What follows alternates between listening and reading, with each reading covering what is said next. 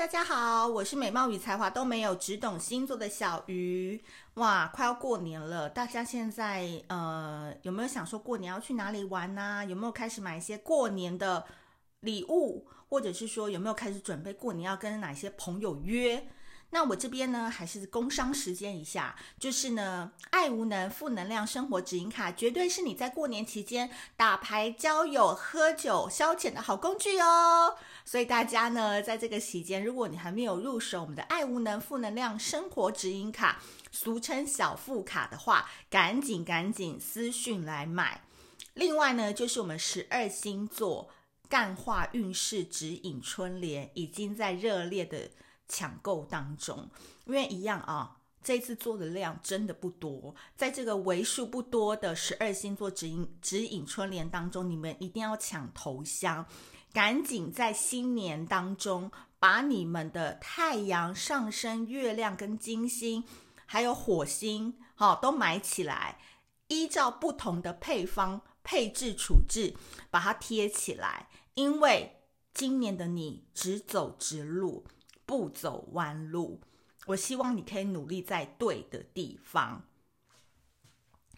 哦，我的牙套这个橡皮筋真的是绑得我非常非常的痛苦。现在才讲大概前面一分半，我的口水已经喷到，就是我的手机上面都是。大家也很知道我很克难，我很注重每一个人的意见。但是因为现阶段我就是在家工作，所以有时候那个录音的机器可能没有到特别的豪华。因为我知道很多 podcaster 他们会去租录音室，然后就是呃为大家呈现很多不同面貌的 podcast。那我在这边真的也是非常感恩大家，就是一直支持小鱼星座这么克难、美貌又才华都没有的一个星座平台，因为我真的。平常的身份，除了是小鱼星座的创办人之外，还有很多事情。其中最重要的是，我每天还要处理你们的货物 寄出，然后还有你们的拍影片，然后还要再去做一些日常的一些其他的事情，这样。所以有时候可能在 Podcast 的更新上面，因为我这个人其实非常的简单，就是。如果我觉得这件事情做起来我很有动力，或是看到大家的回馈，我觉得蛮好的，我就会有很有兴趣继续做下去。但如果只能做一做，就觉得说好像也没人听，好像也没人分享，好像也没有很人很喜欢，那我觉得那就算了，好像激起不不大我的兴趣，所以我可能就想说，那我还是去写写文章啊，然后就跟大家拉迪赛啊，可能这个互动还会比较高。所以其实我是一个比较目的导向的人，就是我希望我做这件事情是可以看到一些成效，我才愿意去做的，而且我是愿意投入时间的。所以其实 Podcast 我必须说，就是呃，你你如果真的很喜欢的话，就是也很谢谢你非常的支持，因为真的。现在录音的场所是在我家的厕所，就是有我的粉丝就是反映说，好像每次录音的感觉就是有点空。用手机听的话是还好，可是有些人可能用蓝牙音响听可能会有点远。那其实我真的每一个意见我都收到了，我会努力的改进当中。那我也希望这一次在不同空间录音的转换。如果有任何的想法，或是 有没有好的赞助商 可以赞助我几个麦克风什么的，也很欢迎。就是可以产生更多更优质的内容给他给大家。好啦，今天呢要讲的这个十二星座又痛又痒的爱情居点，我要讲的就是双鱼座的对宫，也就是处女座。处女座呢，就是一个你越爱他，他就越不爱你的星座。其实这一句话就可以总结了，因为他所有的 G 点呢，都是来自于他比较喜欢不喜欢他的人。所以你哦，如果真的吓到了一个处女座，哪怕他今天就是一个多金男，就是他就是一个白马王子，他就是你的天菜，麻烦你都不要太快显露你对他的喜欢，因为呢会代表你很普通，你跟那些迷妹、跟那些饭圈喜欢他的人有什么不同？对，你没什么不同，你就是一个很普通的人。那如果你自诩为啊，我还是有一点点隐藏实力，我还是可以稍微 hold 住我的矜持的话，那这一集你一定要听下去，因为处女座对他们来讲又痛又痒的 G 点要怎么打呢？到底是要从后面打、前面打还是下面打？我跟你说，第一个非常非常重要的核心，不要当他的迷妹，不要当他的粉丝，不要当他的下面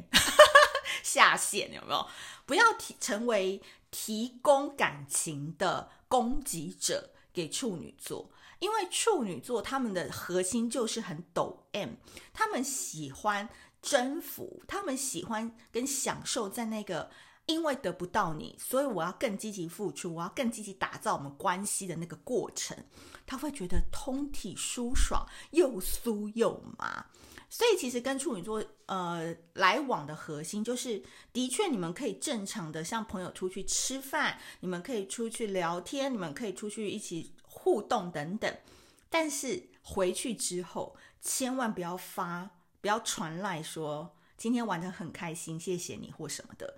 就对处女座来讲，就是那个 moment 结束在一个非常好的点，你就不用再唱 encore 了，好不好？因为他不喜欢听 encore，他如果喜欢你，留一点那个余韵给他去品尝。他如果够喜欢你，他下次就会主动再约你。就是你不用当那个主导的角色，因为他会觉得，嗯，对我来说，他又被我圈粉了，这没什么，我再去找下一个吧。好，所以你本身呢要很 hold 得住，就是一百个人都很喜欢他，你就要当那个一百零一个觉得他还好的人。这就是对付处女座的居点第一个核心。那第二个核心是呢？处女座这个人就是很叽歪，他就是那种可以 hold 得住自己，他要要求的对象又是那种可以在工作上面，或是提升自己上面，或是他带出去很有面子的人。讲真的，这件事情处女男严重程度大概是百分之九十九，那处女女大概是百分之八十，但是都不脱一个重点核心，就是你要比他更厉害。有没有？就是你外表又要不太理他，可是你内在的硬核实力又是比他强，所以其实你可以当处女座的经纪人吗？你有没有本事可以让处女座听你的话，改正一些东西呢？我举例来说，像我的经纪人，他就是一个天秤座，他就是为什么可以当我的经纪人？因为他比我更叽歪，就是这个概念，就是。他比我挑文字的毛病还要细，然后他去跟人家谈事情比我更 detail。他是天秤座，因为我说十二星座 GY 之王其实是天秤座嘛，根本就不是处女座，所以这两个星座就是在工作上面算是蛮能搭配的。因为要让处女座心服口服的人很少，那天秤座他可以把自己逼到这种德性，逼到这个程度，会让处女座觉得他真的是还蛮屌的，因为他自己做不到。所以，如果你喜欢一个处女座，不论男女，你想要追他的话，你一定要在某一些关键点，比如说，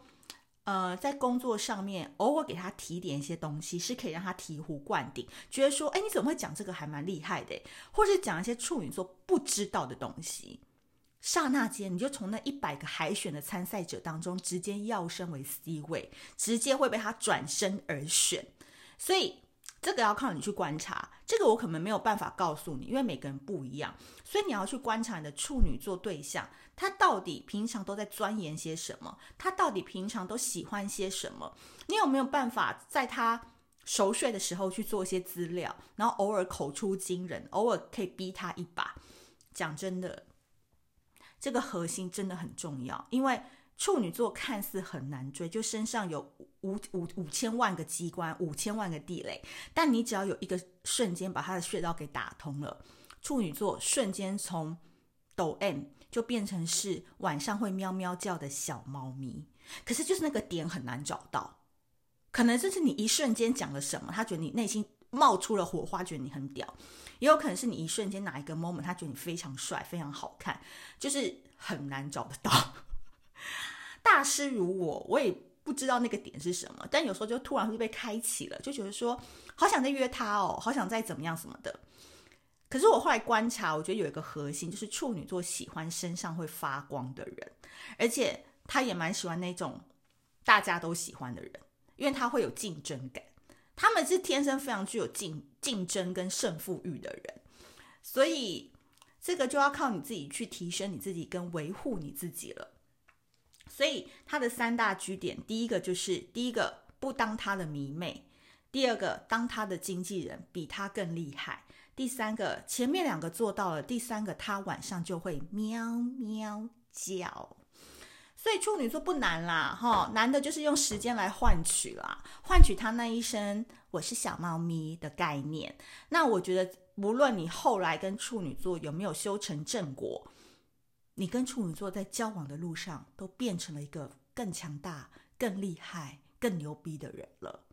好不好？祝福各位处女座的善男信女们。